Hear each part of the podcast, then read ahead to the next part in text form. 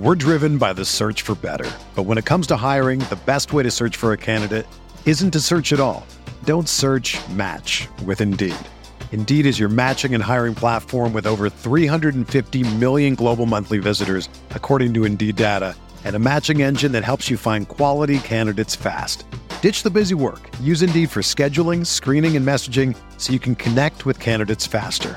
Leveraging over one hundred forty million qualifications and preferences every day, Indeed's matching engine is constantly learning from your preferences. So the more you use Indeed, the better it gets.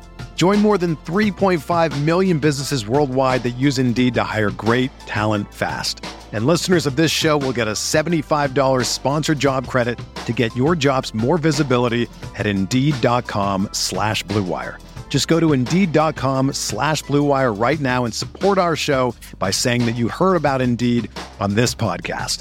That's Indeed.com slash Blue Wire. Terms and conditions apply. Need to hire? You need Indeed. This is Greg Olson, inviting you to check out my new Blue Wire podcast, T E one, where I interview tight ends throughout the history of the N F L who have helped revolutionize the position. T E one is presented by the Chevy Silverado. The Silverado is all about grit. It's strong and dependable, exactly like playing tight end. Just like the incredible players we sit down with on the podcast, the Chevy Silverado is in a league of its own. Strong, advanced, and dependable. Download T E one today, wherever you listen to podcasts. Hello? We're on to Cincinnati. You play to win the game. It was all that Dan Marino's fault. Everyone knows that. When it's too tough for them, it's just right for us.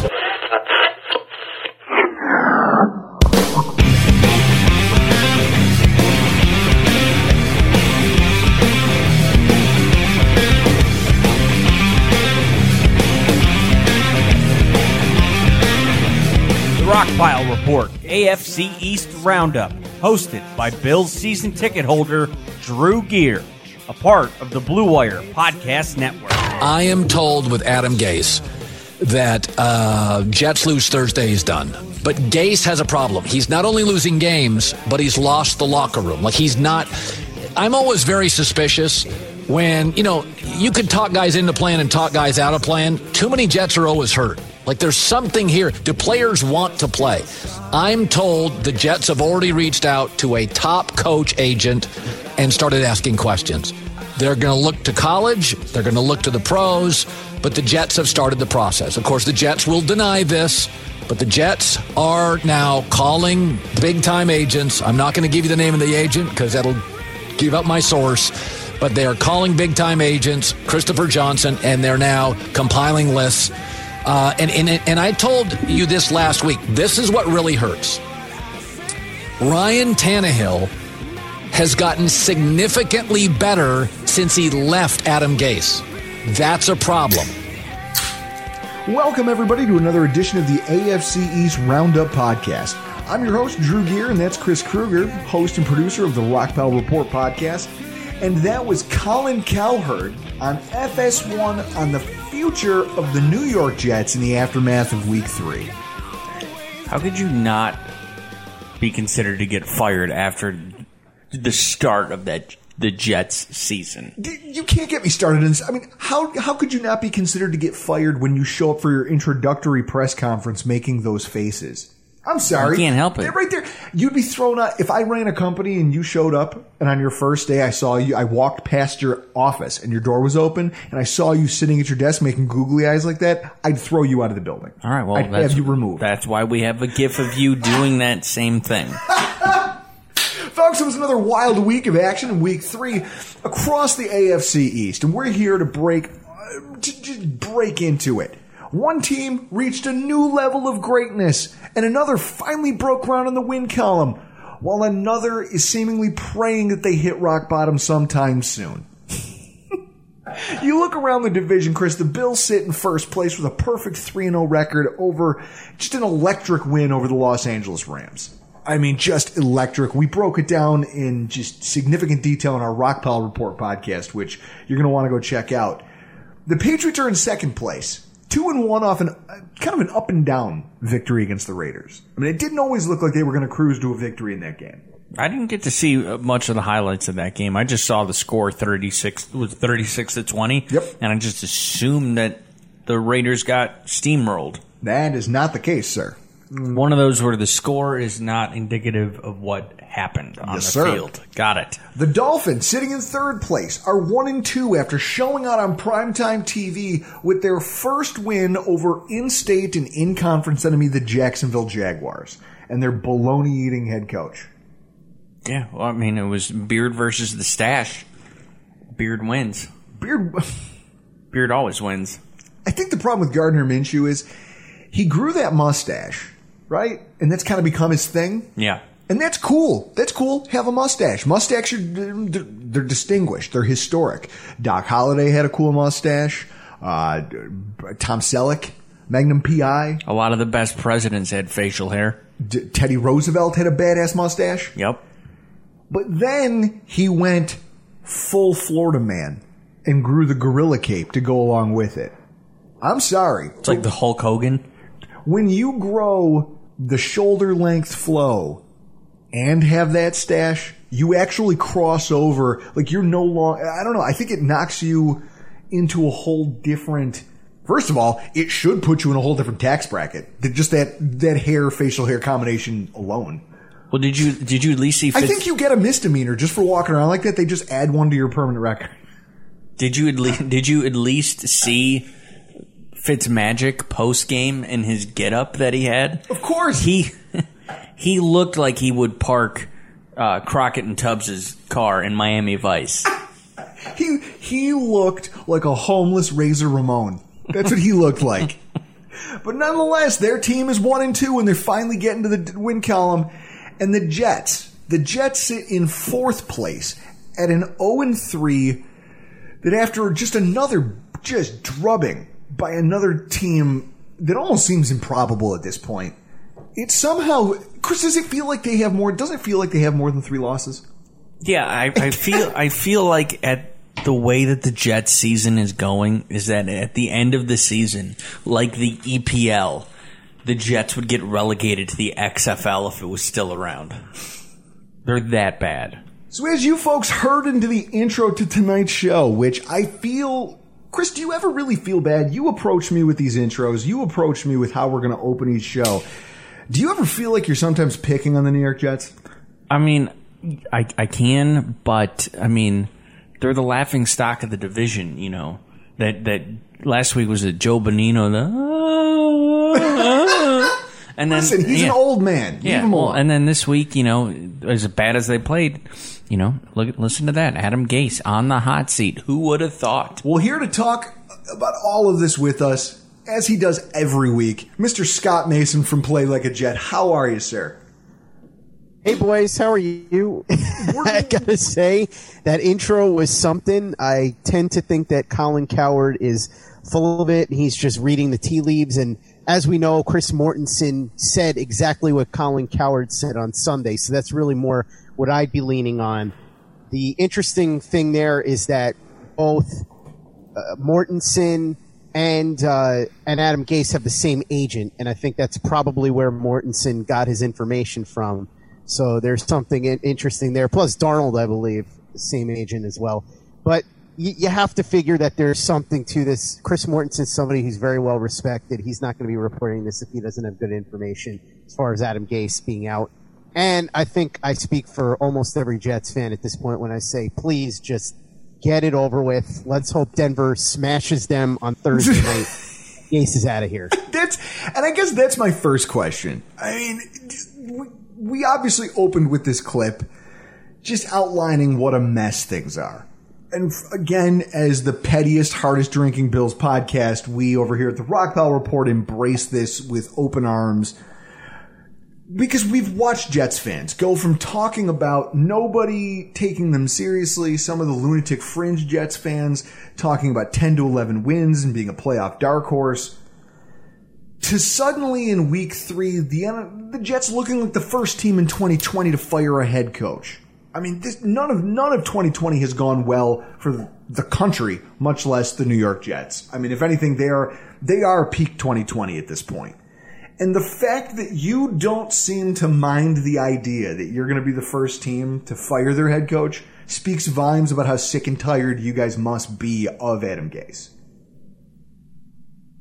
Drew, it's really just a matter of sometimes when you make a mistake, it's better to move on from that mistake as quickly as possible rather than lie to yourself and compound it. And I think many Jets fans wanted Gase fired during the season last year. I wouldn't have objected, but I'm not really big on a guy who's in his first year as head coach of the team getting fired midway through the year, unless we're talking about something incredibly heinous. That said, I would have fired him at the end of the season. I get that you don't love to be doing that all the time, but sometimes you have no choice. Look what Arizona did. As an example, the Browns pulled the plug on Freddie Kitchens. There's another one. I think ultimately with the Jets, they've hung on to Gase a little longer than they should have. It's time for him to go. Look, let's be honest. He was brought in here to really more than anything else progress with Sam Darnold, and Sam Darnold has actually looked at best no better than when Gase showed up, and at worst significantly more flawed than when Gase showed up. And it's a big problem because, look, let's be honest here. You guys know Josh Allen, a lot of critics, including me, and I still think he has his shortcomings, but the Bills have done an outstanding job of building to his strengths and making sure that he is the absolute best version of himself. The Jets have done the opposite, and now we're at the point where Sam Darnold, look, the more you watch, against the Colts, he was awful, just awful. And we can blame Gase and we can blame Joe Douglas and we can blame the man on the moon, but you watch the tape and it's just dreadful. His footwork is still bad. He's making terrible decisions. He's missing easy throws. He's not seeing guys open downfield. And now you have to wonder if he can ever really be fixed to the point where he can be even an average or above average starter in the league. And so this is a nightmare scenario that I think at least getting rid of Gase might help in the short term, because then at least you put Jim Bob Cooter in charge of the offense for the next twelve games. You know that he has a track record. He was solid in Detroit with Matthew Stafford, did okay with him. If Jim Bob Cooter can maybe at least get Darnold back on the right track, then it was worth getting rid of Gase now. But, but you have to do that because it's the only way that you have even a chance of this guy breaking out of the funk. I mean, going back to Sunday's game, it was horrific. Those three interceptions, which I've seen people already trying to defend Darnold, but those are three bad picks. Those are three picks that when Josh Allen made the – like, Chris, a perfect example. When you saw in that first Bills-New England game, when Ryan, when uh, what, he had three interceptions Darn, uh, Allen did? Yeah. So when you saw the picks, a bunch of them were just bad decisions. Yeah. Bad decisions categorically – and yeah, the other the, the receiving player probably could have done something. Kind of like the Zay Jones situation, where Zay Jones probably could have fought for the ball in the air a little bit to not let his cover man intercept the pass. But it was a poor choice by the quarterback that spawned it. And we're now seeing Sam Darnold making these types of mistakes. It's one thing if you're in your first or second year. It's worse if you're in your third. It's akin to what we saw in the game last night on Monday Night Football with Lamar Jackson. Lamar Jackson is in the th- is in a must-score situation on the cusp of the red zone, and he takes two sacks that illustrate throughout the course of those plays on back-to-back plays that he doesn't understand pocket mechanics. You're in your third year in the N F L, and you're still struggling with something this simple. What that speaks to is that you haven't been coached up on these things. Either that or you just haven't been given the tools around you to give you any level of confidence. Now, we know that or you're that's not like, capable of executing or it. Or you're not capable of it. Now, we know in Lamar Jackson's case, he's been given all of the tools, the coordinating. He's been given the gameplay style, the, the offensive style, I should say. He's been given everything. And it let him do an N F L M V P, even if I think he's not a great quarterback. I don't think he's a good passer. I think he's gimmicky at best. I, I, in fact, I think a lot of things about Lamar Jackson, but that's a diatribe for its own day. When you look at Darnold, Darnold had the potential, but you saw warning signs in U S C that he was going to have some issues and that you were going to have to work with those and find a way to groom him out of them or get him the talent to overcome them, and they've done neither. one of the worst, I mean, you look at this, one of the worst things that they've allowed to happen to him is just his protection. For his entire career, his protection has been garbage. When you look at the stats on Sunday in this thirty-six to seven just drubbing that the Colts gave you guys, they allowed eight quarterback hits compared to only one hit on Phillip Rivers for the entire game. Like, that's that's an insult. And if I'm Sam Darnold and I'm sitting here, I'm watching this other quarterback go out there and play, and he's untouched, and then I know I'm going out there and I'm going to be harassed constantly. It almost becomes this self-fulfilling prophecy of defeat. It's hard to get excited about going to work in any job in that type of environment, much less one where you're putting your body on the line. And I think that Adam Gase, you want to talk about what he's done, what he hasn't done. The book on him his entire career has been that he's this offensive mind. Yet when you look at what's come in his wake, he's failed to develop anyone. His players all seem to thrive after he leaves. E S P N has a total efficiency stat, which is a blend of offensive, defensive, and special teams efficiency boiled down to a coefficient. The Jets are currently six out of one hundred. That's six, the number six on its own, out of one hundred points. There's no way that Jets fans can still be defending Adam Gase at this point, can they? There's not many. Uh, look, you can make some excuses. Obviously, the talent on the roster is not very good.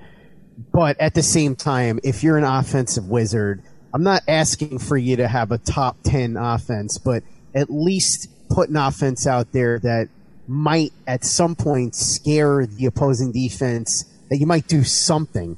And we had that one drive at the beginning of the game that was on script where Darnold threw that nice pass on the run to Braxton Berrios for a touchdown. And again, that showed you what Darnold can be at his very best, but there just isn't enough of that. And you know this. In the N F L, when you're a quarterback, you have got to be at least relatively consistent. If you're only, if you're having four really good games a year, that's not enough, and that's basically been the story of Darnold. And with Gase, he was supposed to take Darnold to another level. Now, as far as protection, I will make one excuse for Gase and for Darnold in that particular game. Uh, they started the game with two starting offensive linemen out, and by the time they were in the second quarter, Mekhi Becton was out too. So you had three-fifths of the starters out, and I think that's a big part of why the offensive line got crushed. They have actually been better. They had been the first two weeks. Now, that's not to say they were a great offensive line, but they were certainly much more workable than they were last year. We know how terrible they were then. But overall, it's just been such a terrible disaster under Gase. And I think the Jets fans that compare him to Kotite are taking that too far, because Rich Kotite is the worst coach, maybe in the history of the N F L, but certainly in the history of the franchise. But I will say that when you have a team that can't score points and can't stop the other team from scoring points, it doesn't get any worse. No, I mean, every your, week, your point it's embarrassing. Dif- your point differential as of today sits at negative fifty-seven. Right, and that's misleading, Drew, because you know in the Bills game, they got fluky touchdowns, so they really should have lost by way more than they did. And the same thing with the 49ers even. They got that fluky touchdown at the end with Braxton Berrios. That point differential, as bad as it is, should be a lot worse. So we're talking about this almost as if it's going to happen. And, I mean, it just sounds like they need to – Chris, they just need to take old Yeller out back and put him down. I mean, it just needs to happen. Now, you being as plugged into all of this as you are, you've already mentioned Jim Bob Cooter's name. And I find it interesting because that makes it sound like you trust the in-house options to come in and fill that vacancy. Because I, I came into this wanting to know your opinion on the idea. Preferred options, somebody in-house – an outside hire, maybe in the middle, maybe in a few weeks you bring in somebody. And once this is over, is this person just a stopgap? It's a two-part question. The first one, do you believe that the best course of action is taking someone from this staff, who, mind you, were part of the same losing Adam Gase promoted, to run the team? Or would you prefer they go outside? Or B... And I guess B, part two of this question is, when it's all said and done and the dust settles at the end of the season, if Gase truly does leave, which it looks like it's a foregone conclusion, where would you prefer they go looking for their next head coach? I would assume that Greg Williams has already been interviewed at least twice. Oh, well, you know, that guy doesn't have to call anybody. Yeah. He, just, he, he takes calls all day long for head coaching jobs. I mean, I'm sure he did. Uh, this is really where my thought process is on this. I think I'm hoping that the Broncos beat the Jets so that there's not even any doubt what happens. And you've got twelve games left. I think what they should do – now, what I do think they're going to do if Gase gets fired is they'll promote Greg Williams to interim head coach. I think that's a mistake. I don't think that – first of all, Greg Williams' defense has been terrible this year. But second of all, what is the point of doing that when you know that Williams is not going to be the head coach next year? There's no way the Jets are hiring him permanently. I think it would, would be, it be ideal to get somebody – I'm sorry. I was just going to ask, would it, would it be the most Jets thing ever if they did? Uh, no, well, the most Jets thing ever would be that uh, Gase stays. They win like five or six games, and they talk themselves into keeping him. That oh, would be an even more Jets thing than, than hiring Greg Williams. But, yeah, if they did hire Greg Williams, it would certainly be a Jets move. But I think what realistically – it would be nice to get somebody from out of the organization to take the reins on offense the rest of the way, but I just don't see who could possibly be available at this point that you could grab now. I think that's something you, you have to do at the end of the season. But as far as in-house options, the one good thing with Jim Bob Cooter is that we know that he had productive passing offenses in Detroit. To be fair, he did have Stafford, who's a very good quarterback, but still he got production out of Stafford. So if nothing else, you know he has a track record. You might as well let him take over and see what he can do. As far as the head coach part of this, what I would do, I don't think the Jets will do this, but what I would do, I'm a big fan of Brant Boyer, who is the Jets special teams coach. The Jets have had the among the best special teams in the league for the last five years. Now, their offense and defense have fluctuated. The offense has been terrible mostly, but the special teams has been consistently excellent since Brant Boyer came in in twenty sixteen. I, I'm a guy who believes very strongly that more special teams coaches should be getting opportunities. And I think John Harbaugh has, has proven that there's certainly value to that. I would tell Brant Boyer, look, we're elevating you to interim head coach for the next twelve games. Show us what you got. If you do well, you'll be a legitimate candidate at the end of the season. And I would say something similar to Jim Bob Cooter. I would say, look, you and Brant work together. Your success is tied together. If you can turn Darnold around and if Brant can get this team in the right direction, we'll absolutely consider keeping both of you for next season. Now, as far as guys they could get on the outside after the season is over, you've heard all the usual names. I'm not the biggest fan of hiring Bieniemy. Now, listen, I would need a more uh, more of a deep dive on him, but the way I look at it is he's a guy that doesn't call plays, and he has the most talented offense in the league by a wide margin. I'm not saying he can't be a good head coach. I just think there's a lot of question marks there, and it would make me nervous, especially after the Jets just hired a guy who came from a similar circumstance. He was the offensive coordinator of the league's most potent offense, and he had the best quarterback who was making everything look easy. Again, if they interview him and they go through the everything and they find that he's a guy they feel comfortable with, that's fine. But I'd be nervous. And I'd be nervous, truthfully, about just hiring a coordinator because, look, everybody's talking about Arthur Smith from Tennessee, and he's done a really good job, but he's been calling plays for a year. And beyond that, he has no nothing approaching head coach experience. The guy that I really like is a guy that they almost hired a couple of years ago before Gase, which is Todd Monken, who was the head coach at Southern Miss for three years, did a great job. In fact, Nick Mullins, who put a beat, helped put a beating on the Jets two weeks ago, was a guy that showed up as a one hundred fifty pound freshman at Southern Miss, and Monken had him N F L ready by the time he was gone. He developed a really strong roster at Southern Miss. They went from winless when he got there to three years later, they were winning the conference championship. Plus, we know what he did in the pros, helped develop Mike Evans, helped develop Adam Humphries, Uh, Justin Blackman, when he was at Oklahoma State, helped turn him into the best receiver in the country. And, of course, we know how well he did with that Tampa Bay offense. They were the number one passing offense in the league with Ryan Fitzpatrick and Jameis Winston at quarterback. So this is a guy that, to me, the resume is perfect in the sense that he's got experience doing all the things that you would look for. So he's a guy I really like. But if you're going the coordinator route, look, interview Bieniemy, that's fine. I'd be nervous. Interview Arthur Smith. Dable, I know you guys probably don't want to hear that, but they should definitely interview him. Maybe Greg Roman, although last night was a bit of a disaster. with the Ravens often, but he's got ties to Joe Douglas, so there's another possibility.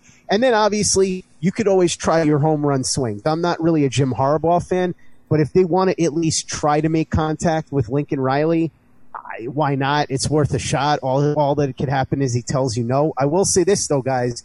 This is where, for whatever anybody wants to say, if the Jets get the number one pick, first of all, it doesn't matter because they would take Trevor Lawrence and all this. Well, they would keep Arnold and trade the pick. There's no way. But if they get the number one pick and they have the opportunity to draft Trevor Lawrence, remember, that also makes it a lot easier to get a big-time head coach if they want to try and lure somebody like Riley. Now, again, I'm not saying Riley would take the job, but if Lawrence is in play, it at least makes it something where you could consider, he might even give you a little bit of thought. So it's interesting, but for now, I think you go with the in-house guys, see what they can give you. If they do well, they're legitimate options for next year. If not, you cast them aside, although I would try to keep Boyer on special teams either way, and you go the outside route and go through the the process, and hopefully this time hire the right guy, which they haven't done really, let's be honest, since Bill Parcells. See, I would sign off, Drew, on doing Bieniemy because, you know, just from just from our own track record and of late around other teams, I've heard guys that come from Andy Reid's system kind of do do well. McDermott, Doug Peterson. You you get him the hell away from our division. You knock it off, Chris. Don't you wish that evil on me? Scott, it's always a great time picking your brain about this stuff. It's not such a great time trying to rewatch the condensed version of your team's games. I, it's it's. Oh, when I got I, when I got home, we had the Jet game on locally because I don't have the ticket. We had the Jet game and the Dallas game. I'm all for watching a, a car accident. I didn't even pay attention to the Dallas game. I had that Jet game on the whole time. Well, I mean, Chris, we are the pettiest podcast. I mean, exactly. Scott, we love bringing you on to pick your brain about these things. Why don't you tell everybody what you have coming up this week and where they can find you on Twitter? First of all, just to add to what Chris was saying, I found it funny because the theme today in the pressers was all the players and Gase saying that the team is angry. They're so angry right now. They're really pissed. They're pissed, which is funny because before the season started, all we heard from Joe Douglas was about how angry the Jets were, that people were disrespecting them. So I think maybe they should be happy, because angry doesn't seem to be working for them very well. But if you want to listen to, if you're petty like Drew and Chris, and you want to listen to somebody like me just be tortured, and I wouldn't blame you, because, listen, I would probably want to do the same thing to Dolphins fans and Patriots fans and such. It's Play Like a Jet. You can get it on any podcast app, uh, Apple, Google Play, all of that stuff, Stitcher, Spotify, seven days a week. Uh, your old friend Joe Blewett comes on to do the film. Michael Nania comes on and does stats. We have the midweek news with Manish Mehta. We do Know Your Foe. It's somebody from the opposing team, so we get to know who the Jets are playing that week. We've got the pregame report and mailbag with Chris Nimbley of Jets Insider dot com, postgame report with Andy Vasquez of North Jersey dot com, and then the uh, oh, and Brian Bassett, who is the godfather of Jets podcasts, is on on Tuesdays with his show. But the best part is now, guys, for the pregame report, I've got Walter Cherepinski from Walter Football coming on to give betting tips, because that way, even if you're like, oh, I don't really care about this game, you could tune in just to try and make a few bucks betting on Sunday. And then for the postgame report, which comes out Monday right around midnight, you got Andy Vasquez to help wrap up the, the game, uh, but you also have Charlie Campbell of Walter Football dot com, who gives us some draft tips, guys that could be within the grasp of, of the Jets. And obviously for the Bills as well, because the Jets are going to have Seattle's first-round pick. So the Bills will probably pick right around where Seattle will. So a lot of the same guys will be in play for the Bills.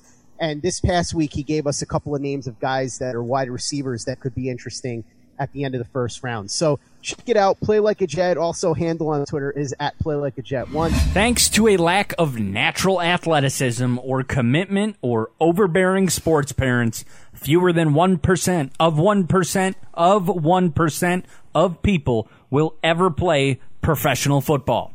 But instead of entering the N F L, they've joined another league, the League of Football Watchers. This football season will be different, and Pepsi is here to get you ready for game day no matter how you watch. Just like I have to watch Drew watch football. How else do you think do I get these amazing gifts? By watching Drew watch football. I'm so sad none of you get to experience what I get to experience every single Sunday watching Drew watch football. But Pepsi is the refreshment you need to power through any game day, because Pepsi isn't made for those who play the game. It's made for those who watch it. Pepsi, made for football watching. Well, Chris, I mean, we that conversation was fairly depressing. I mean, we love piling on as much as anybody, but it's I mean, how Chris, I feel like with the Jets, we've we're beating a dead horse at this point. Literally. Yeah, yeah, but beating a dead horse is fun. For us. Yes. Probably not our listeners. So we're going to we're going to change gears here. We're going to celebrate. Crack a fresh beer. We're going to celebrate the first victory for the Miami Dolphins as they beat the Jacksonville Jaguars thirty-one to thirteen. And here to talk to us about it is Mister Al Fartiaga. How are you doing tonight? Great. On a scale of one to Spinal Tap's eleven, how happy are you to get the monkey off your back and get that first W? Uh, uh, fifty-eight, I would say. It, it was fun watching my team after last year because, truth be told, I think I told you guys in one of my first appearances on your show that last year really wasn't like an N F L season. Last year was about collecting all these assets and thinking about the twenty twenty N F L draft. But this year, you know, you kind of want to win some football games, and it had been a while since the Dolphins had beat the crap out of somebody. And they sure as hell beat the crap out of Gardner Minshew on Thursday. First of all, it was the it was the game of facial hair. Yeah, like it, it was the facial hair game. The national the national media tried to make that an angle, and I just feel like there's a differentiation here. Would you agree with me when I say that, like, Gardner Minshew's current gorilla cape slash mustache combo is something straight out of like Central Florida, like the sticks of Florida? I would say so. Yeah, somewhere on North Florida. It's pretty gross. I mean, I had a friend of mine yeah. who used to live in Pensacola, and he said they wouldn't even refer to it as like a part of Florida. They just called it L A for Lower Alabama. And he said that every day on his way home from work, he would get passed by a giant red pickup truck that was jacked up to where you would ne- almost need a ladder to get into it, with a giant sticker that just said, "Make it nasty," across the front of the, across the windshield. And we joked about how that's Gardner Minshew's truck. Like, that's him now. Now that he has that yeah. hair, that, that's what we're looking at. But so en- enough of that. Onto the football. How good did it feel to see that team execute? I mean, that level of execution we haven't seen at all over the course of the first two weeks. Talk a little bit about that. Was that the culmination of just the, the team gelling? Was it the level of competition? Was it the perfect storm of both? What do you think? Well, I think as far as the competition, the Jaguars have some some nice defensive players, and they had made some plays the previous couple of weeks, and had won a game actually. No, so you know you kind of you every lot. Some people were wondering, well, you know, could the Dolphins win? And I said in the pregame show, if the Dolphins don't win this game, you know, it's time to start questioning who the hell is leading this team, because on paper the Dolphins, I felt, had much more talent.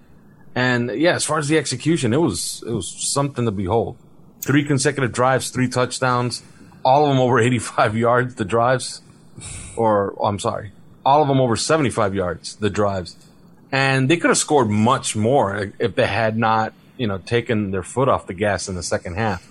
I, I almost no. felt like watching it. The team was just like, all right, we have this.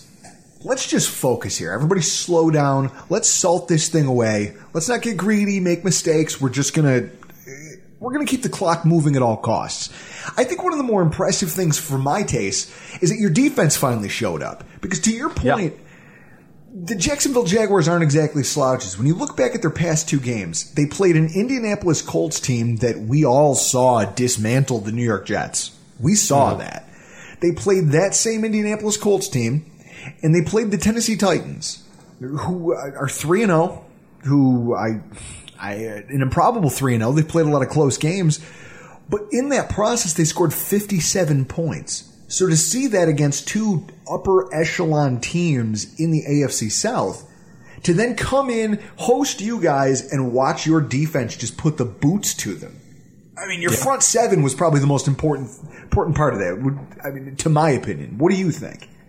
Yeah, they created a lot of pressure. Uh, it wasn't really about winning one-on-one. It was like manufacturing pressure with a lot of stunts and games that they ran inside. And, you know, they faked a ton of blitzes. And gone was all that man-to-man that they kept playing.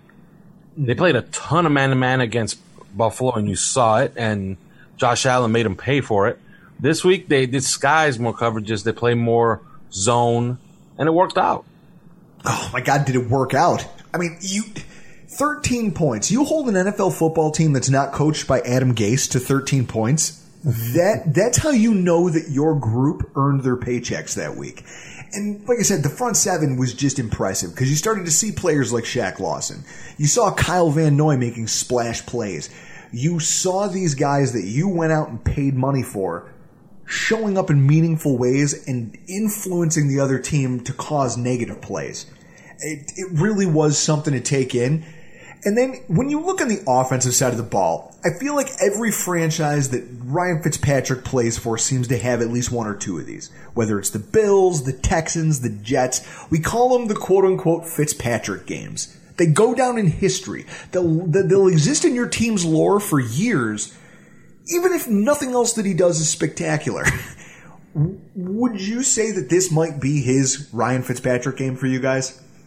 Uh, no, I would say it was that game last year in New England. That's uh, fair. To beat New England at the end of the season, that he was just so he was he was perfect in that game. But yeah, in this game he was really, really, really good. But you just kind of you, you started to see how it was building throughout the game. He was eleven for eleven, then he was twelve for twelve. And then he started taking a few more chances, and even those were working out. And all his reads were spot on. And you you know he's feeling good when he's trying to run over defensive ends and then successfully runs over a linebacker for a touchdown and then tackles our center in the end zone. So when yeah. we saw, like, I saw the highlight of that the next, even the next day, when someone had just captured the look on Ryan Fitzpatrick's face coming out of the end zone after he runs in that touchdown. I think I tweeted it out. Uh, I just said, look, the thing that I'll always love about Ryan Fitzpatrick is that through sixteen years of a career, he's never needed a team to show him any kind of long-term loyalty. He's never needed star players around him. He's never needed any encouragement from anybody else. He's kind of been this guy who's been the career journeyman. He but he embraced that role. He didn't need success to define whether or not he loves playing football. Every mm. year he seems to come into it with that same just love of the game. And it sounds cheesy, but when you see a grown man with a beard like that, with his eyes all wild, just running around looking for somebody to hug, that he loves the game. And it doesn't matter who he plays for or who he plays with. He's going to show up every single season, no matter what jersey he's wearing. And he's going to give the game everything he has. And I feel like the Miami Dolphins, win or lose, are getting that out of him. Now, one of the things that you got to think about, because we are trying to, we're sitting here talking about the state of the A F C East. You watch the first two weeks and you say, okay, week one, the Giants offense looked punchless. This week, they look like juggernauts. On defense, your front seven, they had some problems the first two weeks. Now, all of a sudden, they come out here and they put the boots to a team in front of the world. Your takeaways in terms of the successes you saw on both the offense and the defense, of that, what do you think is sustainable long-term? What I think is sustainable long-term is that offensive line. That offensive line has really, really shocked us so far. We expected it to be much improved. We liked the players that they drafted, except for Austin Jackson, oddly enough. Like, we weren't on board with that draft pick. And he might be the best of them all, although Solomon Kinley is the most exciting of them all. He's a monster. So, yeah, that offensive line has been – it's been really, really, really good. And Austin Jackson just passed – you know, he played against Jerry Hughes. Jerry Hughes is a pretty nice player. Didn't allow a sack to Jerry Hughes one-on-one. But he played, an, in my opinion, his biggest test this past week against the Jaguars and Josh Allen. Josh Allen's one of the best pass rushers in football. And he threw another shutout his way. He got his first penalty of the year, and it was a bogus penalty. I don't know if you saw it. It was for a face mask penalty when a guy just started pulling him down from the face mask. Oh, listen, don't and, get me started about face masks. We had enough about that in our other podcast. So, you know, I guess the what, the one thing that is absolutely sustainable is that offensive line is just getting better and better every single week, and their execution is top-notch so far through three games. Even in the games that they've lost, that offensive line has, has done some good things. So I, mean, that I think be- that's sustainable, and hopefully they can find a running back to make some more dynamic plays and get more than what's actually been getting so far. I think people really fell in love with the idea of Jordan Howard, and we're finding out that as this offensive line, to your point, starts to execute, somehow Myles Gaskin is your best guy. He's or at least your most explosive. And so with that in mind, you wonder, can maybe I get it. They they weren't expecting anything from that group, but now you're starting to wonder in some of these close games, like the game you had against Buffalo, would a more dynamic running back have helped maybe stem some of the tide on that? Maybe Yeah, and Matt Breida Matt Breida has played well when he's played, but for whatever reason there's something going on there with him and and the coaching staff that he'll rip off an eight-yard run, he'll make a catch and draw. Like last game, he drew a, a pass interference penalty, and he almost made the catch down the sideline. He makes plays, and then all of a sudden he disappears for a quarter. So I don't understand what that's about. So maybe the answer is already on the team in Matt Breida, but he's going to have to play more. And I don't know. I don't know if the coaches are on board with that yet. Well, I'll tell you, because this offensive execution that you guys have found is going to be it's going to be tested this week. You guys are going up against the Seattle Seahawks. Even if it is a home game, you're what you're watching in the Seattle Seahawks is a quarterback who's playing out of his mind. He's playing yes. a level of football that I, the guts, the balls. He needs a wheelbarrow to carry his balls around in front of him. I mean, the way he's just chucking into coverage, but he's trusting his wide receivers. And D K Metcalf has been playing like a superstar. Their offense as a whole is just clicking, and I think it's going to be a test for Miami to, to keep up. What is it that you want to see coming out of this game in the event that it's – because I, I don't want to be a downer, but I feel like, I feel like – would you agree with me that rooting for the Miami Dolphins to win this game seems like a long shot? Yes, although, you know, he's already lost here once. This is true. So, this is so, true. So we could we could bank on that maybe. They are coming across the country. Okay. And we can hope for really, really bad weather for them, which means just our regular run-of-the-mill hot weather, not what we gave the, the Bills when they came down here, which was nice and toasty, eighty-two degrees, and then a, a nice little misty shower every five minutes to cool down the field. You know, I thought that was completely detrimental to what we wanted to accomplish against the Bills. But, yeah, you know, if you think about it on paper, the Dolphins should compete in this game because Lord knows we spent enough money on that secondary. But Byron Jones is fifty-fifty on whether he's going to be on the field this week.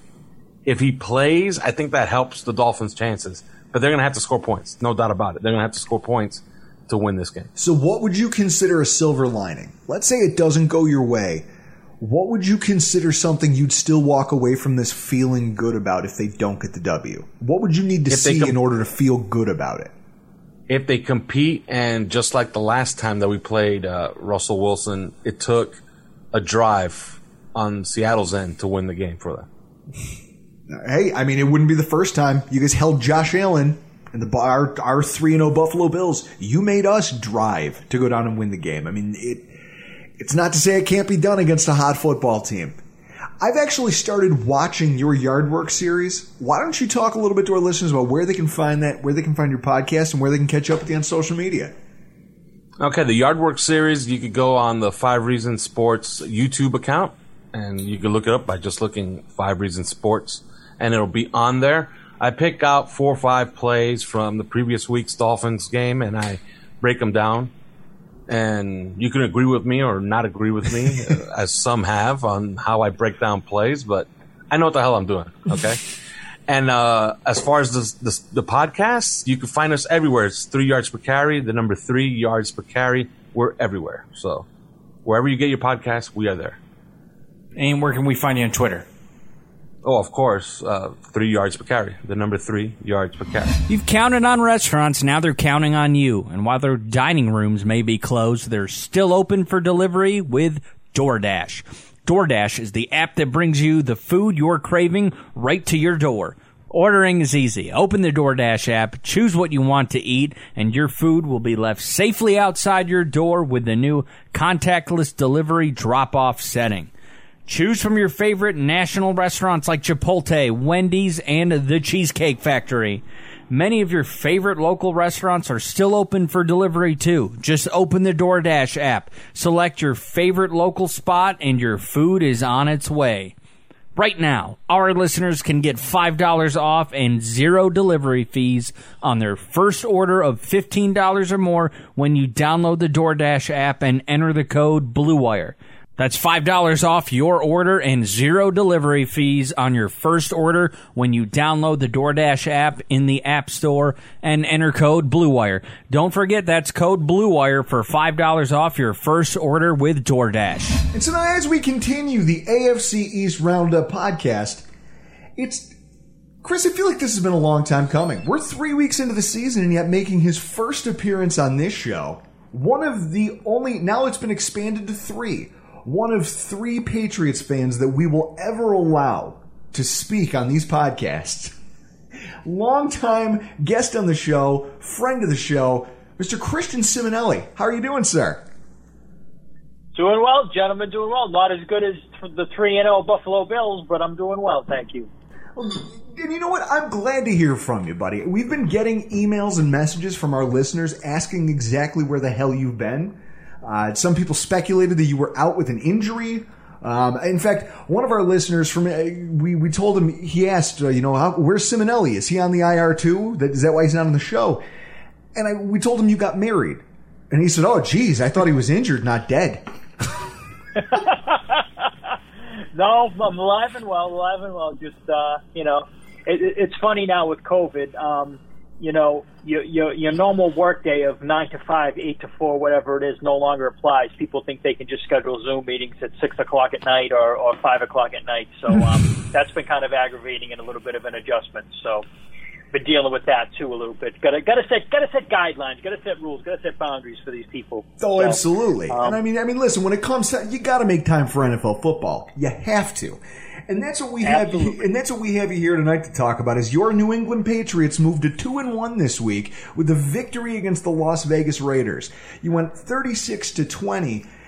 I gotta ask now, from a non-analyst fan perspective, first of all, what is it like watching a New England team sans Tom Brady? I mean, we've gotten the take from guys like Mark Schofield, Mike DeBate from over at Locked On Patriots, but for you as a fan, what is that? What does that feel like?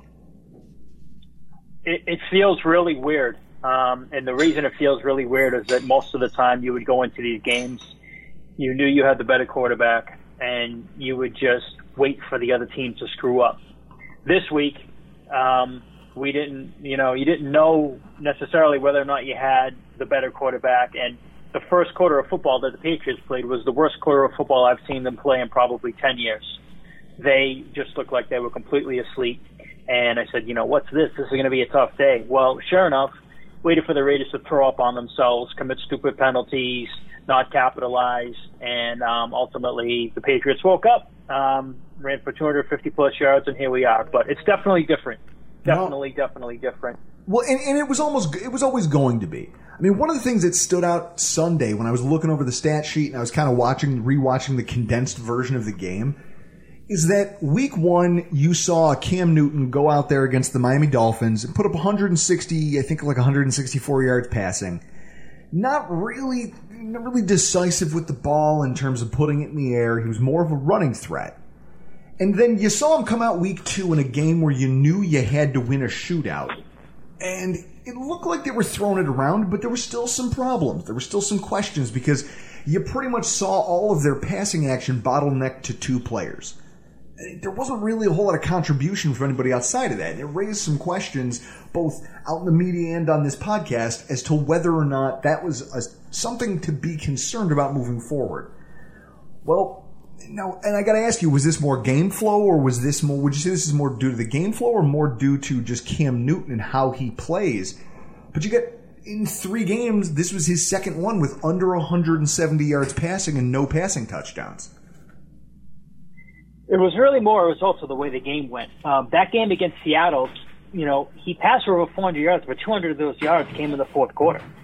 Um, and there was a big, you know, sort of celebration around here after that Seattle game. It was like, oh, wow, you know, this team's going to be better than we thought they were going to be, and they can pass, and they can do this, and they can do that. And we didn't think, you know, they had a game like that in them. I didn't think they had a game like that in them either, where they passed for over four hundred yards and, you know, came within basically a play of winning the game. Um, but the next week uh, against the Raiders last week really reared its ugly head. Um, it, they got going on the ground, but when they tried to pass, they couldn't because the guys couldn't get separation. And I think that Seattle game, uh, as we get further away from it, is going to be more of a result of Seattle basically pulling guys off the street to play cornerback and how banged up they were versus the true talent of the team at wide receiver, which I still think absolutely blows. Oh, well, I mean, the results speak for themselves. Cam Newton finishes the day with three completions, only three that traveled more than ten yards in the air, one pick, no touchdowns, and zero completions more than twenty yards through the air downfield.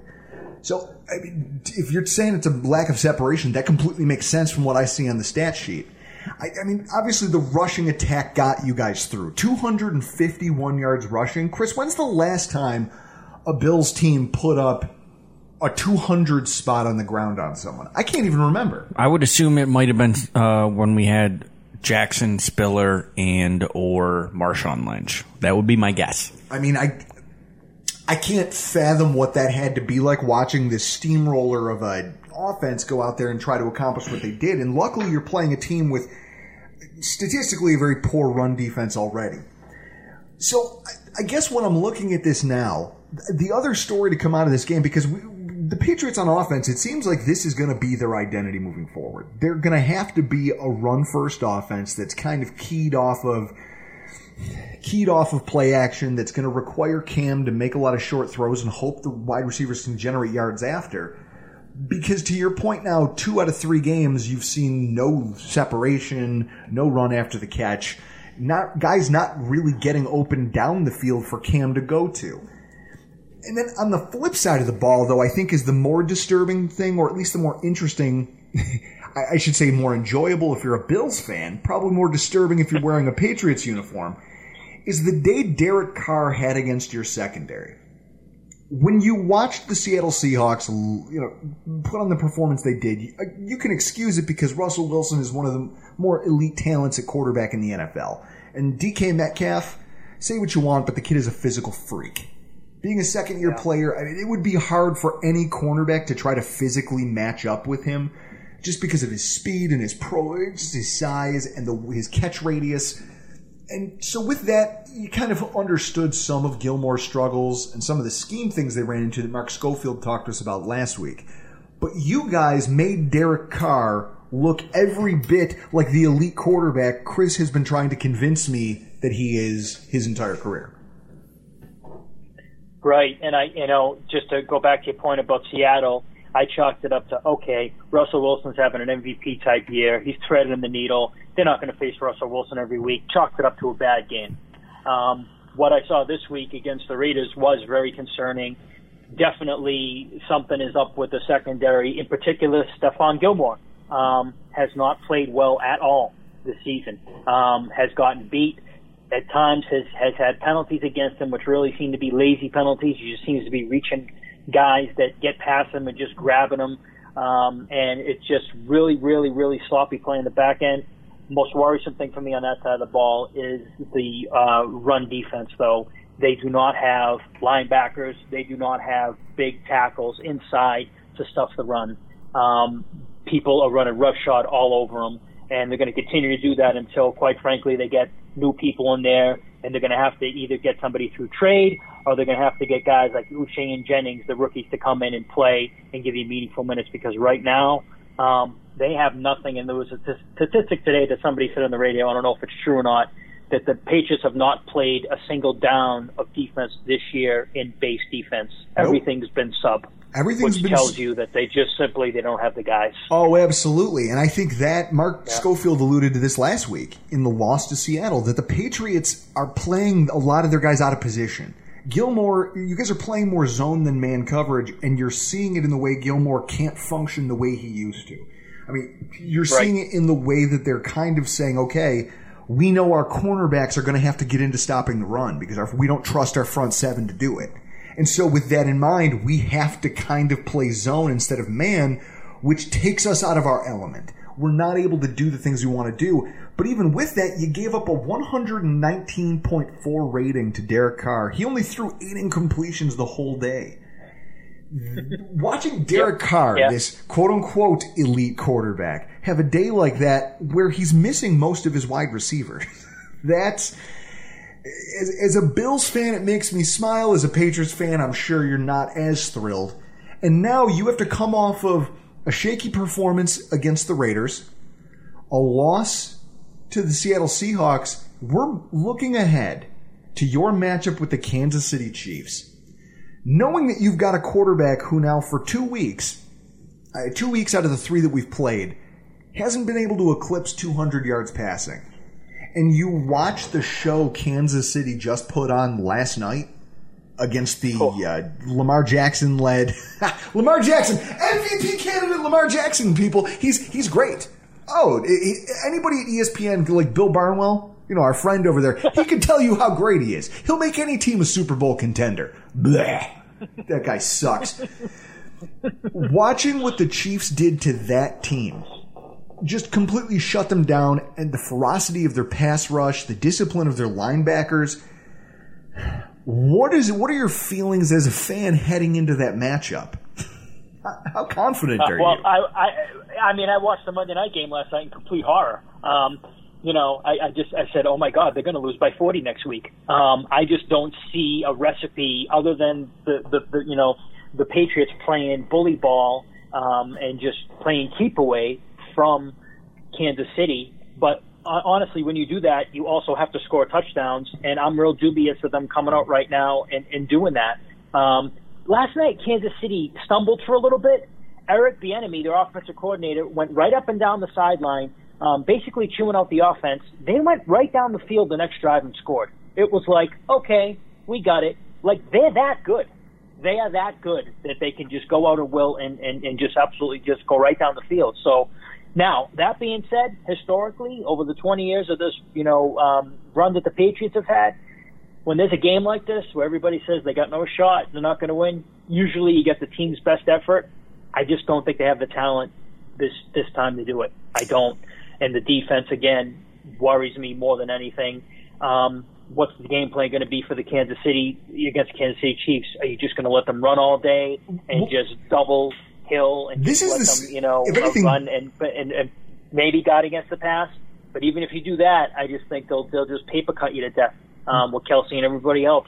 So well, that's the um, thing. When yeah, you're playing I'm a team like this, this game at all. When you're playing a team like this, the thing I took away from it, and I I guess I've been thinking about this now for two weeks because our matchup with them is coming down the pipe pretty quickly. I keep yep. going back to that Chargers game. Their defense oh. got thrown a curveball right before kickoff, where they didn't know the quarterback they were going to be going up against. So everything they had schemed up had to be scrapped and thrown out the window because you're playing a completely different quarterback who you have no tape on. You've literally never seen the kid play. They gave up a three hundred yard passing day. But when it mattered, their defense was able to lo- their their defense was able to lock things down. They were able to hold on long enough, but with their fingernails, until Patrick Mahomes could figure out how to stymie the Chargers defense. And on the other side of things, you've got this powerhouse offense for the Kansas City Chiefs, and the Chargers threw the kitchen sink at them that day, knowing they had to, knowing that they were going to have to be carry the load for that entire team.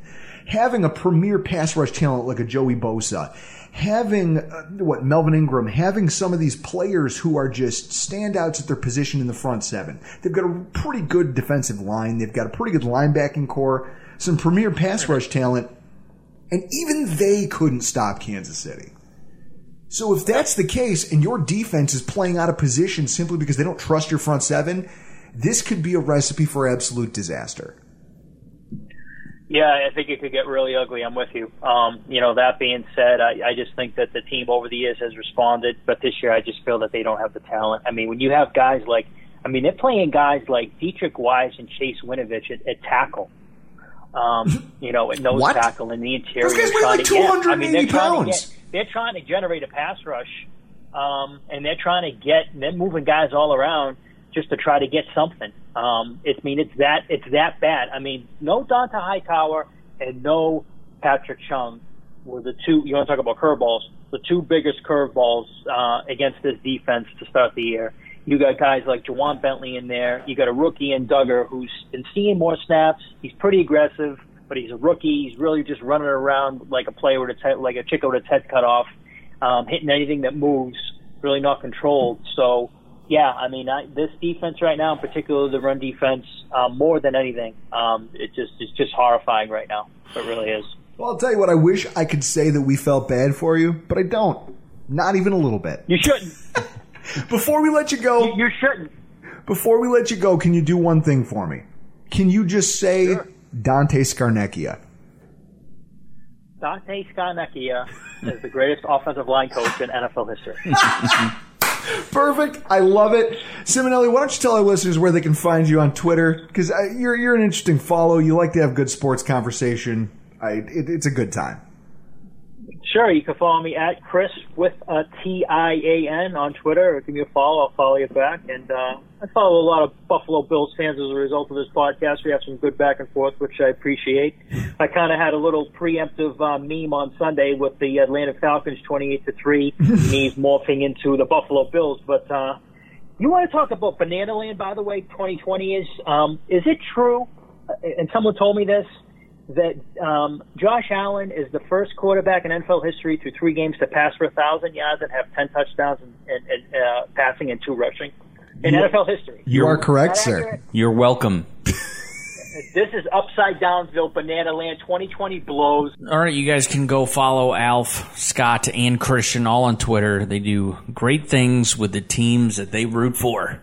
And you know who else does great things with the team that they uh, – team that they root for and the team that they play for, the Buffalo Bills. And I guess walking away, we're going to talk Bills here for a minute. Looking at this, Chris, there's just one thing. And our obviously we won thirty-five thirty-two. Our listeners know that. Yeah. At least they better. Mm-hmm. I, I think one of my takeaways that we didn't have time to go over in our last podcast is that I think that this game, more than anything that's gone on this season, this was a statement for Josh Allen that no quarterback in our division can challenge him for best quarterback in the A F C East. You would be hard-pressed to make a case that there is a quarterback in this division that can challenge him for that title. Well, maybe best-dressed quarterback. Maybe. But best quarterback on the field? I mean, look at the options, Chris. You have a team with no wins who's about to implode like the Death Star and whose quarterback is probably going to get burned up in the resulting ball of fire in Sam Darnold. The kid has regressed somehow. Somehow he, like, like all things, Adam Gase truly is a reverse King Midas in the yeah. sense that everything he touched turns to garbage.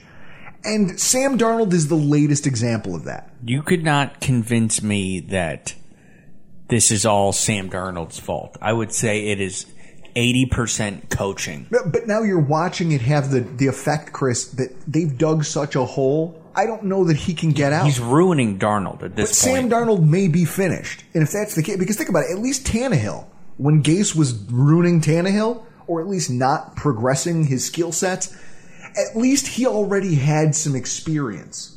Some experience to understand what it was like to be an N F L quarterback without this lead weight as a head coach dragging you down. Sam Darnold didn't really have that. The best situation that we as Bills fans can hope for is that the Jets continue their decline into the basement of the league. They obtain that number one overall pick in April, and they do take Trevor Lawrence from Clemson. And they get rid of Sam Darnold kind of in the way that Drew Brees left San Diego and Sam Darnold turns his career on, around and wins a Super Bowl somewhere else. Hey, as long as he doesn't go in his first five years, I don't have to drink a Seagram's. It's not a Seagram's. It's a lot of Seagram's. I we made that bet pre-draft. Yeah, and I lucked out with him going to the Jets. I mean, when I look at Sam Darnold in this situation, Chris, I feel like Adam. And I meant to bring this up with our guest Scott, but I feel like Adam Gase is Buffalo Bill, and Sam Darnold is just that girl in the well in his basement, Jessica. He's the little baby in the well in the eighties. No. You see, because you don't know movies. Silence of the Lambs. My God, I want to hit you. I, you, you just said baby like in a well. Hit you with a bottle. I swear. You just said God. Baby in a well. I'm thinking baby Jessica in the eighties. He's literally just keeping Sam Darnold in a well in his basement. Just wait. It's like, look, you're gonna die down there, kid. Eventually, eventually, we're just gonna have to fill this hole in. That's all that's gonna happen. And so, you, Sam Darnold is no longer in this conversation. Meanwhile, you go and you look at the Miami Dolphins. You don't know what Tua Tagovailoa is yet. He hasn't gotten a play. And in front of him is a Ryan Fitzpatrick who, yes, we just got done talking to Alf about how much we love the guy. He's one of my favorite players. Chris, I'll say it. Just a pure football player. He was on... Uh, I love that guy. He was on Schefter's podcast, and Schefter asked him uh, favorite N F L city, and he said, it was, hands down, it was Buffalo. And then... Schefter was like, why? And he goes, because it's Buffalo. He gets it. He gets it. And that's what we love about that guy. But, Chris, let's not fool ourselves into thinking that he's ninety-one percent completion percentage good. No, he's not. He's not. He's just not. And then the other option is a team with a quarterback who has proven through three weeks now, three weeks of games with the New England Patriots, Cam Newton has showed us that he cannot create a consistent passing attack on his own. On a week-to-week basis, he's at the mercy of the other team's mistakes in coverage, given the poor quality of his wide receivers and tight ends. You know, if the Patriots want to go out and sign the best player that Cam Newton has played with at receiver when it comes to just uh, uh, just a pure, what's the word I'm looking for? We're on the same page with somebody. Kelvin Benjamin's still available. The Patriots want to go. Patriots want to go get Kelvin Benjamin. He's available. Who who was it who made the joke that he was one biscuit away from uh, being a tight end? Everyone's favorite Monday Night Football analyst, Anthony McFarland, the old boogie, Booger McFarland. I wonder. Maybe Belichick could probably keep the weight off him because I don't think that they have uh, Bojangles or Popeyes in the New England region. Ultimately, the Patriots are kind of in this situation where you'd like to think Cam Newton's good, but he's not as good as he showed up in that Seattle game. And I think two games against competition like the Dolphins and the Raiders has kind of proven that. So with that said, how is Josh Allen not the heir apparent to the mantle in the A F C East? At this point, I get it. There was conjecture going into the season that maybe... Maybe someone would step up and challenge, but now, today, sitting here where we are, how can you look around the division and say that we don't definitively have the better quarterback? We have the best quarterback. Okay, so with that said, who tends to win most games, as we know? The best quarterback. Ugh. Our guy, Josh Allen. I mean, it's it, Chris, we already have a two and oh advantage in the division. We're yep. already two and oh. When is our next division game? Uh, I think it's November first against New England. We don't play the Jets again before that? We might. I know we we got the Raiders on Sunday, followed by at Tennessee, allegedly, based on what happened today. And then uh, Thursday night against Kansas City. And, and then I don't know here. who we're playing after Kansas City. And I guess this is the thing that's so big about what's coming down the pipe for the Buffalo Bills. When you look ahead, okay, so we may have a statement game against a non-conference opponent. That's good. I'm gr- I'm glad that we're all confident now in what jo- what we have in Josh Allen here in twenty twenty. Now the question is, does that continue to translate to wins that are going to matter in the div- in the not just division race, but in the conference race? Because as of today, the Buffalo Bills are tied with Kansas City for the lead in the A F C. That'll that'll and, and, and the Steelers. I believe they're up there yeah. too. But the Kansas City game in three weeks, that'll be the game because depending on what happens on Sunday, it's going to be Oh, well, the Raiders, look at all these injuries that the Raiders had. You know, you can't. But I guess you my can't, point. You can't give credit to the Bills' victory because of all these injuries. And then it's, you know, then we go on to play the Titans and we beat the Titans. While the Titans, yeah, they started three and all, but you let know, them make, you know, they, they, make yeah, excuses, yeah, Chris. Yeah, they were. A, I don't care. A they, win is yeah, a win. They were a wobble. Titans a wobbly three and all. They, they could. They like had all. I think all three of their wins so far are by less than a field goal or something like that. What I know is this: the two teams that are currently tied for the conference lead with us, we play them. And a bunch of the teams sitting at two and one, we play them too.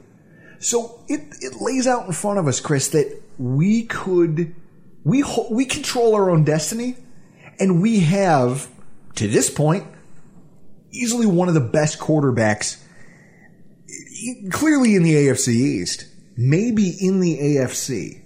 And so with that said, you start to look beyond the division. You start to look at the conference, and you go.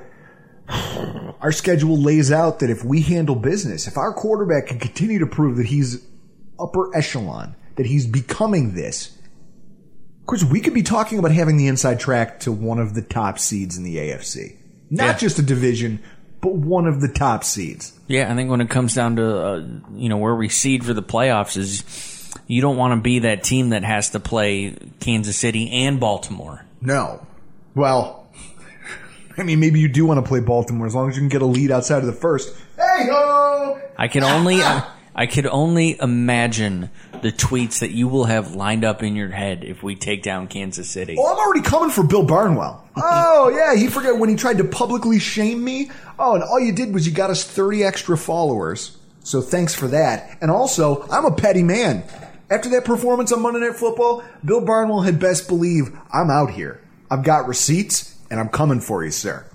So with that, we look ahead at what's happening in week four around the A F C East and what's at stake. The New York Jets, with a loss to the Denver Broncos, could lose their head coach. Does that alone make Thursday Night Football appointment appointment watching for you? Uh, yeah, if I could watch it. I don't have N F L Network, so I don't. Either way, I don't think I would watch that game. What? I don't think. And I, you like to call yourself a part of the pettiest podcast in existence. Yeah, well, I, I can't bring myself to watch. Was it Brett Rippin? Yeah, dude. Please. I'm gonna. Uh, I'll go dude. dig a hole in the backyard and just lay down in it. God, I, I would. There's so many things I could think of that I would rather do than watch Jets and Broncos. You've got them. Okay, so f- bypass that. Miami. You go to Sunday. Miami could fall farther behind in their bid for a potential wild card spot. With that win, they're one win out of second place in the A F C East. All right, good for them. There's still moves to be made here. Something that I mean, there's been a third wild card spot created this season. With that being said, they... Chris, right now everybody's – if you have a win, you're in the game. We're only three weeks in. Yep. So with that said, New England has a bad showing. Miami steps up. All of a sudden, there's a dogfight for positioning behind the Buffalo Bills. That's going to matter. All of those wins are going to matter. New England is going to go out, and I think what they're going to find out, Chris – very quickly, they're going to learn whether their ability to overcome upper echelon quarterback play, whether they have it or not. I mean, we listened to Christian tell us earlier that he even feels like a lot of their success came more at the injuries and the way the secondary for the Seattle Seahawks is designed. And to that credit, look at the yardage that defense has given up this season. They've yeah. been bad. Yeah. Every game the Seahawks have been in has been an absolute shootout, almost necessitated by the fact that their defense can't get any stops, which we talked about in the Rockpile Report is a league-wide trend. It's not exclusive to just one football team. But New England got, listen, when it came to a shootout, even against a bad coverage team, you still weren't good enough. You couldn't get it across the goal line when you needed to to win that game. And now you're going up against someone who's a better quarterback. Would you say that, Chris? Better quarterback, Patrick Mahomes? Yeah. Than uh, he's the best. Russell in the Wilson? Yeah. I think Mahomes is the most talented in the league. Russell Wilson is playing out of his goddamn mind right now. I mean, that the offense is clicking. But so now New England's going to have to go on the road and once again try to figure out, can we overcome an elite quarterback? Can our quarterback throw the ball once in a while? No. Help keep pace against a decent defense. It's going to be interesting. And then Buffalo's going to be looking to create some separation from the pack in our division and potentially give themselves a little bit of cushion as we go head-to-head with the Raiders on the road in a game that seems winnable, a game that feels winnable. And if you win, New England loses, no matter what happens, you now have two wins between you and the closest competition in your division. What is the last? I feel like a crazy person saying those words out loud. Oh, calm down. It's still early. It is still early, but it's getting late over here, Chris. We've bothered these people enough. I'm Drew Geer. That's Chris Kruger. And this has been this the Week three A F C East Roundup. The wait is finally over. Football is back. You might not be at a game this year, but you can still be in on the action at BetOnline. BetOnline is going the extra mile to make sure you can get in on every possible chance to win this season. From game spreads and totals to team, player, and coaching props, BetOnline gives you more options to wager than anywhere else. You can get in on their season opening bonuses today and start off wagering on wins, division, and championship futures all day, every day. Head to BetOnline today and take advantage of all the great sign-up bonuses. Don't forget to use the promo code BlueWire at bet online dot a g. That's BlueWire, all one word, BetOnline, your online sportsbook experts. It's happening daily. We're being conned by the institutions we used to trust. The mainstream media is distracting us with meaningless headlines instead of focusing on the harsh realities facing American families. Time is short before something big happens, and that's why so many folks are preparing. They're becoming self-reliant by investing in emergency food storage from My Patriot Supply. Go to my patriot supply dot com and secure four-week emergency food kits for each member of your family. Each kit contains tasty breakfasts, lunches, and dinners, averaging over two thousand calories per day. Save fifty dollars on each four-week food kit you purchase, plus get free shipping on Ready Hour four-week emergency food kits. You're not ready if it's not Ready Hour foods. At My Patriot Supply, you can also get solar power generators, water filtration units, heirloom seeds, and survival gear. Order by three p.m., and your unmarked boxes ship the same day. Shop my patriot supply dot com today. my patriot supply dot com